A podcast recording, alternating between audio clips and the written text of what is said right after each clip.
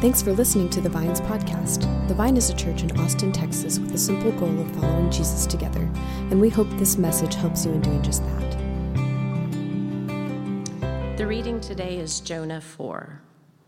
But to Jonah, this seemed very wrong, and he became angry. He prayed to the Lord, Isn't this what I said, Lord, when I was still at home? That is what I tried to forestall by fleeing to Tarshish. I knew that you are a gracious and compassionate God, slow to anger and abounding in love, a God who relents from sending calamity. Now, Lord, take away my life, for it is better for me to die than to live. but the Lord replied, Is it right for you to be angry? Jonah had gone out and sat down at a place east of the city. There he made himself a shelter, sat in its shade, and waited to see what would happen to the city. Then the Lord God provided a leafy plant and made it grow up over Jonah to give shade for his head to ease his discomfort. And Jonah was very happy about the plant. but at dawn the next day, God provided a worm, which chewed the plant so that it withered. When the sun rose, God provided a scorching east wind, and the sun blazed on Jonah's head so that he grew faint. He wanted to die and said, it would be better for me to die than to live. But God said to Jonah, Is it right for you to be angry about the plant? It is, he said, and I'm so angry I wish I were dead. but the Lord said, You have been concerned about this plant, though you did not tend it or make it grow. It sprang up overnight and died overnight. And should I not have concern for the great city of Nineveh? In which there are more than 120,000 people who cannot tell their right hand from their left, and also many animals. This is the word of the Lord. If you probably heard or read the story of Jonah for the very, very first time, you might expect the story to end in chapter 3. The story at that point, it's it tells the story of a reluctant prophet who runs from the call of God to preach to the people of Nineveh. And yet, God intervenes in the midst of his running, and God provides a storm and this gigantic fish to make sure that Jonah actually goes to Nineveh. And in the midst of being in that fish, Jonah has this awakening, and he remembers God and he commits himself to God's plan, and so he shows up to Nineveh preaches this message, the people turn their ways, and God forgives them. And you would think that that would be the end. But the story goes on. It's interesting. I was even reading a kid's version of this uh, story, and it actually did end at, at Jonah 3. Because in this last chapter, it's kind of bizarre. Even the way it ended, it just kind of stops. This story is so much more than just what Jonah 1, 2, and 3 have to say. This, this story has a deeper purpose this prophetic writing is trying to point at something different than just telling the story about how this nation repents and God forgives. Last week, Andrew Fike gave uh, the sermon on Jonah chapter 3, and he talked about how Jonah was in Nineveh, and he finally, finally preaches this message. And in Hebrew, uh, the message, the sermon that Jonah gives is just five words. Just five words is all he says. And he says this 40 more days and Nineveh will be overthrown. That was it. Which is funny because after you've read Jonah chapter 3 or chapter 2, he composed this beautiful poem, like just this exhaustive, beautiful writing, his showing his ability to use and craft words. And here in this finally gives this message, just five measly words, pretty much saying, 40 days and it is over. As Andrew, Andrew pointed out, what was missing from that message right there? What would be missing? Well, there's no mention of their error or their sin or why this was about to happen. There's no sense of hope or a call of turning to God. And furthermore, what's the greatest thing that's missing from this? Any mention of God at all. It's almost as if, Jonah, if Jonah is trying to do the absolute least required. Uh, one, one scholar called this prophetic sabotage, like trying to do the absolute least to make sure that the message wasn't fully heard and wasn't really that compelling. Yet, there's something beautiful going on in the words that Jonah says. And the writer is doing something uh, absolutely genius and absolutely beautiful. If you remember, look at these words 40 more days and Nineveh will be overthrown. That last word, that word overthrown, it's, it's actually a beautiful word. I don't think Jonah really knew what the meaning behind the words that he had said. That word to be overthrown is, uh, is a unique word. In, in our language, we call them contronyms, a word that has two very two meanings that have actually the opposite point, the opposite purpose. A contronym could be one extreme uh, idea or the other. It just matters what context it's in. So, for instance, a contronym for us in our language is the, the verb to dust. So maybe right now you're getting ready for Thanksgiving, families coming in town, and you're dusting your house, trying to remove all the dust from your home. Meanwhile, someone's in the kitchen, final steps on their cake, and they're dusting their cake with powdered sugar. One idea is to remove it, the other idea is to add it. Uh, this word to be overthrown is a contronym, two very different meanings. The word literally means to flip over. So imagine like you're making a tortilla. it's, you cook it one side and then you flip it over. That's what this word is actually literally saying. And Jonah thought he was saying, in 40 days from now, and God is going to take Nineveh and destroy it, flip it upside down. But there's another meaning to this word that maybe Jonah doesn't realize could come true. It's this word to actually restore, to flip it right side up. So, for instance, in Jeremiah 31, we find this exact word there that God turned my mourning into dancing. That's that same exact word in Hebrew. What this word is being used to say is God took my mourning and then flipped it upside down. Now I am dancing. This is actually what happened in Jonah. That 40 days in Nineveh was flipped upside down, it was flipped around. And Jonah 3 ends with these words When God saw what they did and how they turned from their evil ways, God relented and did not bring on them destruction that he had threatened. What's beautiful about Jonah's words is they actually, they actually came true. That it actually was restored. God flipped it over and restored Nineveh, forgave Nineveh. 40 days, and God flipped over God's judgment and gave forgiveness. I think this notion of being flipped upside down is actually a great theme for understanding the book of Jonah. It actually unlocks a lot of incredible things about it. For the people of Nineveh, they flipped over their ways, evil ways, for a while. God turns over his wrath into forgiveness. And then the rest of this book, the rest of this story, is God trying to flip over, over Jonah's perspective. To have Jonah see things differently, in particular, how God exercises grace and forgiveness. So, back in, now in chapter 4, we pick it up where Jonah responds to this act of divine forgiveness that God had done at the end of chapter 3. And chapter 4 begins with this But to Jonah, this seemed very wrong, and he became angry.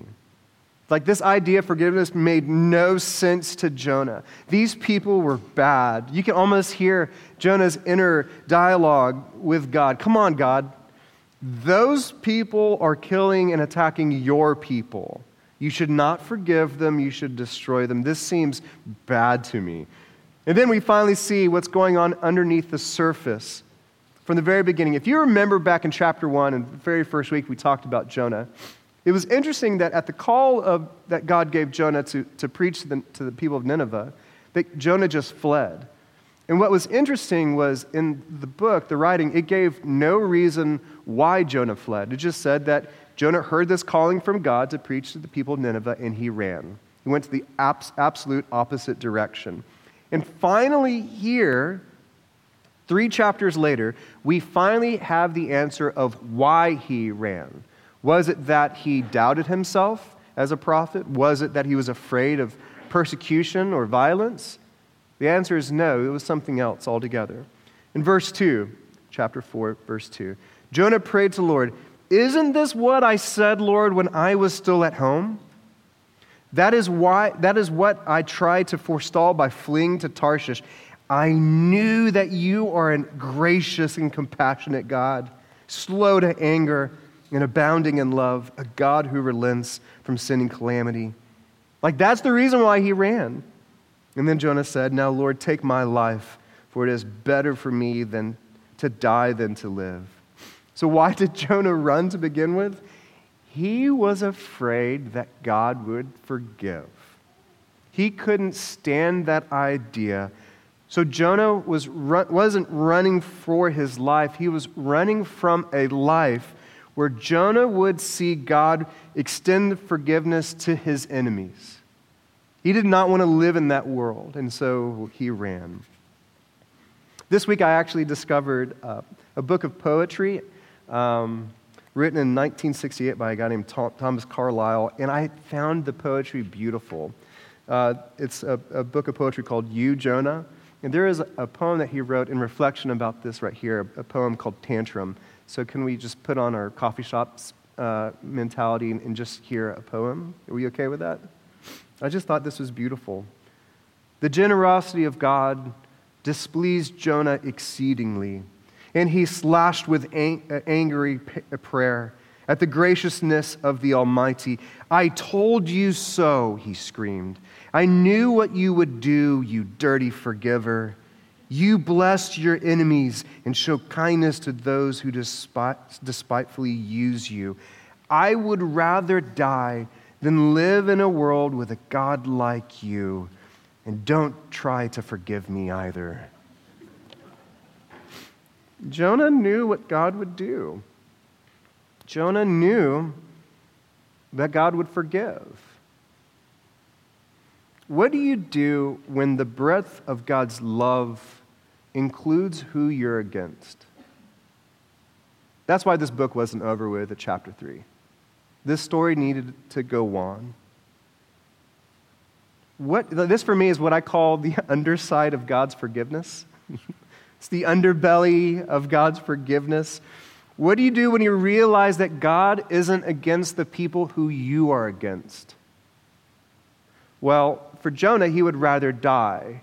He would rather die than see his God become their God. He would rather not live in that world. No way. In the tragic humor, as we read this book, the tragic humor of this passage is that Jonah takes some of the most beautiful, most wonderful aspects of who God is and flips it around, despises them. I knew that you are a gracious and compassionate God, slow to anger and abounding in love as he's gritting his teeth. Jonah takes these attributes in which we appreciate and turns them around. These words for Jonah, this is important for us to know. It might be lost on us. But people who were this originally received this book, they would have known this. That these words that Jonah is actually saying here, they're actually a quote. It's a quote from Scripture. All throughout the Old Testament, these words, these descriptions of God are said over and over and over again. These are words that would become prayers of the people of Israel. These are words that became psalms in which they would recite and sing to one another. And it is a place of great delight. And Jonah doesn't want these words, he doesn't want them to be true for them. So if you would let me, can I just geek out a little bit with Scripture? Just for a little bit. I think it might be worth it for some of you. Maybe not for all, but that's all right. I'm just going to geek out for a little bit. What I, when something's repeated over and over in Scripture, it's, what's interesting is to find out the first time they were ever spoken. In this phrase that Jonah is quoting here about speaking about how God's gracious and compassionate, slow to anger, and abounding love. The first time it's, it's, it's said is really powerful. It is right after that God in Exodus had freed and delivered the nation of uh, the people, the Hebrew nation, from Egypt. They crossed over the Red Sea, they went through the wilderness, and they meet with God in Mount Sinai. There, God calls Moses to come up to the mountain and receive the Ten Commandments. Remember Easter, that movie? What is his name? Charlton Heston or something like that? Generation gap? Okay, cool. Um, he goes up in the mountain, gets the Ten Commandments, but he was gone for a while. And people didn't know what to do, and so they got bored, or maybe they doubted, and so they crafted these golden idols and began worshiping them, even though God, like, literally had just rescued them in power and might. And they turned from God and began worshiping these idols. Moses comes down, sees the craziness of what's happening, and then shatters the Ten Commandments. But then God calls Moses back up to the mountain, and God gives them, uh, Moses gives the, uh, has the Ten Commandments again, and then this happens. This is Exodus 34, verse 4. So Moses chiseled out two stone tablets like the first ones and went up the mountain, Mount Sinai early in the morning as the Lord had commanded him, and he carried the two stone tablets in his hands. Then the Lord came down in the cloud and stood there with him and proclaimed his name, the Lord. So God is declaring his own name. It's not Moses is declaring who God is. God is now speaking his own name. And that is a big deal. The understanding of that God declaring his name is that God is God is making himself known. He's displaying his character. He's revealing his power. He's declaring who he would be. And this is where we find this word. When the word Lord is there like that, it's the actual, the actual word is Yahweh, which is like this relational name that God gives himself. And the, the actual translation of it is I am who I am. That is my name. I am who I am. Another way to understand is God also saying, I will be who I will be. That is God declaring his name. And then, as, uh, as he passes in front of Moses, this is verse 6, proclaiming, The Lord, the Lord, I am who I am. I am who I am. I am compassionate and gracious God slow to anger, abounding in love and faithfulness, maintaining love to thousands, and forgiving wickedness, rebellion, and sin. That's the first time this phrase was ever spoken, first time this phrase was ever recorded. And it was directly after Israel's reckless abandonment of God. And then God declares, I am who I am. And who am I? Compassionate slow to anger, gracious. I am abounding in love. And these would be the words that this nation repeats over and over again to each other that this is who God is. This is God's power. This is God's character. They would claim it in hard times. They would claim it in their worship, in their quiet prayers, and moments of delight. They would declare that this is who God was and this is who God will be. And that phrase is scattered throughout the Old Testament as a place of joy and delight, but not here in Jonah chapter 4. This God of forgiveness is not what, uh, what Jonah would choose. Why? Because God is not just compassionate and bounding in love and forgiving to Israel, but also to Nineveh, the worst people on the planet, their enemy it's hard when the limits we put on God's love are completely ignored by God. That's what Jonah is dealing here. He's so angry about this and he wants to die. And then God is almost like this therapist meets Jonah not with contempt. Jonah, Jonah is he's obstinate, but God still is gracious and slow to anger with Jonah. And this is how God responds. God offers Jonah a simple question verse 4. But the Lord replied, Is it right for you to be angry? Do you have the right to be angry that I am who I am? And instead of answering this question, Jonah just storms off. The next part of this story for me is the absolute most bizarre part. Yes, more bizarre than being swallowed and vomited by a fish. Because Jonah now, there's like this weird symbolic experience happening. In verse 5, Jonah had gone out, sat down at a place east of the city. There he made himself a shelter and sat in its shade, waiting to see what would happen to the city. He's still holding out hope that God might destroy it. He's like, maybe, maybe, just maybe.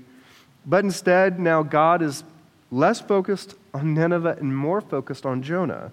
Jonah's hardened heart. So, as Jonah's there waiting and watching, God provided. Notice that word provided. We talked about how that word is, is, um, is used throughout this story. That God provided a leafy plant to provide shade. And for the first time in this story, Jonah is happy because he has shade. Ah. And then the next day, God provided, that word again, provided a worm to eat the plant. And then God provided a scorching wind.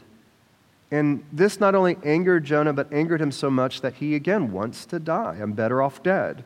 What in the world was God doing with this? What in the world is this, is this writing doing with this? It's drawing something out of Jonah. It was trying to change Jonah's perspective. In verse 9, but God said to Jonah, Is it right for you to be angry about the plant? Nearly the same question was just asked a couple verses before. Now he's asking about this plant. Is it right for you to be angry about this plant? And Jonah said, It is. I'm so angry, I wish I were dead. But then the Lord said, You have been concerned about this plant, though you did not tend it or make it grow. It sprang up overnight and died overnight. And should I not have concern for the great city of Nineveh? in which there are more than 120,000 people who cannot tell their right hand from their left, and also many animals. The end. That's the end of the story. It's like, almost like, you know, that experience when you're watching a movie and you're like, oh, this is interesting, and then all of a sudden the screen goes black and the credits roll, and you're like, no, no, no, no, no. like, got too many questions. You can't do it like that.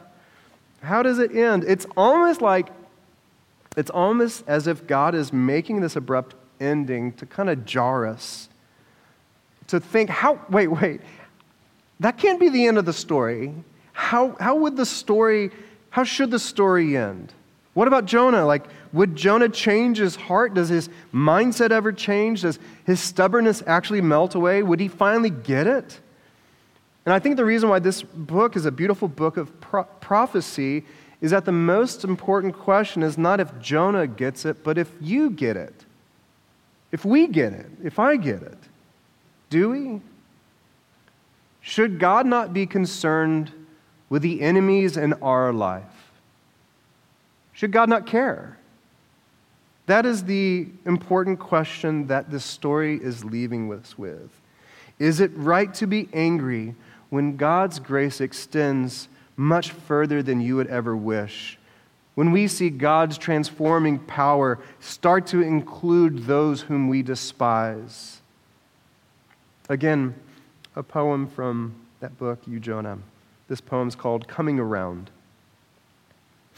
And Jonah stalked to his shaded seat and waited for God to come around to his way of thinking. And God is still waiting for a host of Jonahs in their comfortable houses to come around to his way of loving? Are we ready to come around to God's way of loving? And that's what this whole story is about. Everything that God provided Jonah, everything he provided him the storm, the whale, the shade, the worm, the wind all of these things that God provided were God's attempt of providing a way for Jonah to come around to God's way of loving. All of this was God's attempt to try to flip over, over Jonah's mindset, his heart set, and for him to see and love in a different way. To come around to a different way of loving, not the small type of love that would be reserved for only Jonah's people, but the breadth of God's love that would be extended to anyone who would turn to Him. That's the breadth of God's love. And this, I think, is such a beautiful and timely message for us today. It feels like every week I'm getting some article in my, in my news feed about the amount of contention that we have in our culture today. It's not only that our, our culture is incredibly polarized, but it's the amount of bitterness and rage that we just have for one another. The ability we have of lobbing emotional grenades at one another. And just to help us out with this story, this story is coming at us in a very contentious week. And good luck. There's Thanksgiving, so we're going to see our extended family. Are we ready for that? You know? Jonah is a timely word for us because I think it's challenging us in how we treat and love others, especially the other, them, whoever them is. It's amazing how much we long to categorize people, to figure out if they're on our side or if they're on their side. I mean, maybe you've had this experience that I've had recently where you're, you're visiting with an acquaintance or a friend and things are going great, and then somehow, maybe intentionally or unintentionally, you tip your hat towards a belief, a thought, a conviction, and you almost see it in that person's face of going, oh. And like you almost see that like the crane pick you up and from one box and drop you in the other. Oh, I didn't realize that you're one of them. Am I alone in that experience? And I know we're all tempted to do this, attempting to categorize this world of us and them, our tribe and their tribe. And maybe we do it so we don't feel alone. Maybe we do it so we feel like we're not alone in having these boxes and these beliefs. And we even feel the experience of unity that comes when you have others, have, you're part of a tribe that, that despises the same people. And you form these sorts of groups, and what gets even more dangerous is all of a sudden we also invite God into our tribe. And God's against that tribe, God's against that people. And Jonah is a word of warning. Do not be surprised if God steps into our contentious tribalism that we live in and starts flipping things upside down. Don't be surprised if God were to go to those whom you wish the grace and mercy did not extend that far, and, God takes five more steps, 10 more steps, 20 more steps. This is how ultimately how God did that. Jesus spent his entire life loving, going to every group that was not included in the right tribe and he loved them, he served them, he healed them, he walked with them, he knew them, he received them. And then he looked at his followers and said, You know you're supposed to love your God, but I'm giving you a new commandment. I want you to love your enemy. I want you to love your enemy. And then Jesus, after that, he laid himself on a cross and he showed us that he meant business. That this would be the way of Jesus. And the cross of Jesus flipped this world upside down. No longer can we hate those whom deserve our hate.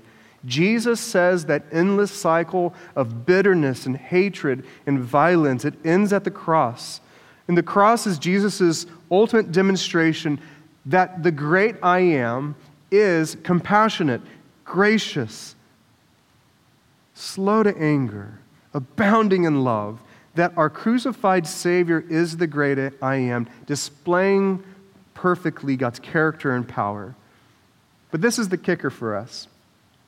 The salvation you receive at the cross is not merely when you receive forgiveness from Jesus, but there's another salvation that the cross gives us. We will find deeper salvation when you have learned to give and extend that forgiveness to your enemy. This is how the kingdom that Jesus established is extended to this world.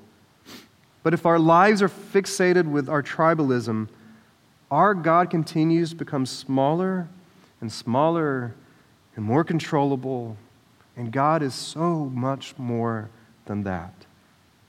I think this book of ancient prophecy is calling us out. It's calling us to allow God to flip over this world's perspective, that we as followers of Jesus, we need to live in a different way. We know and follow a Savior who again and again goes to those who are declared his enemy and wins them over with love and mercy.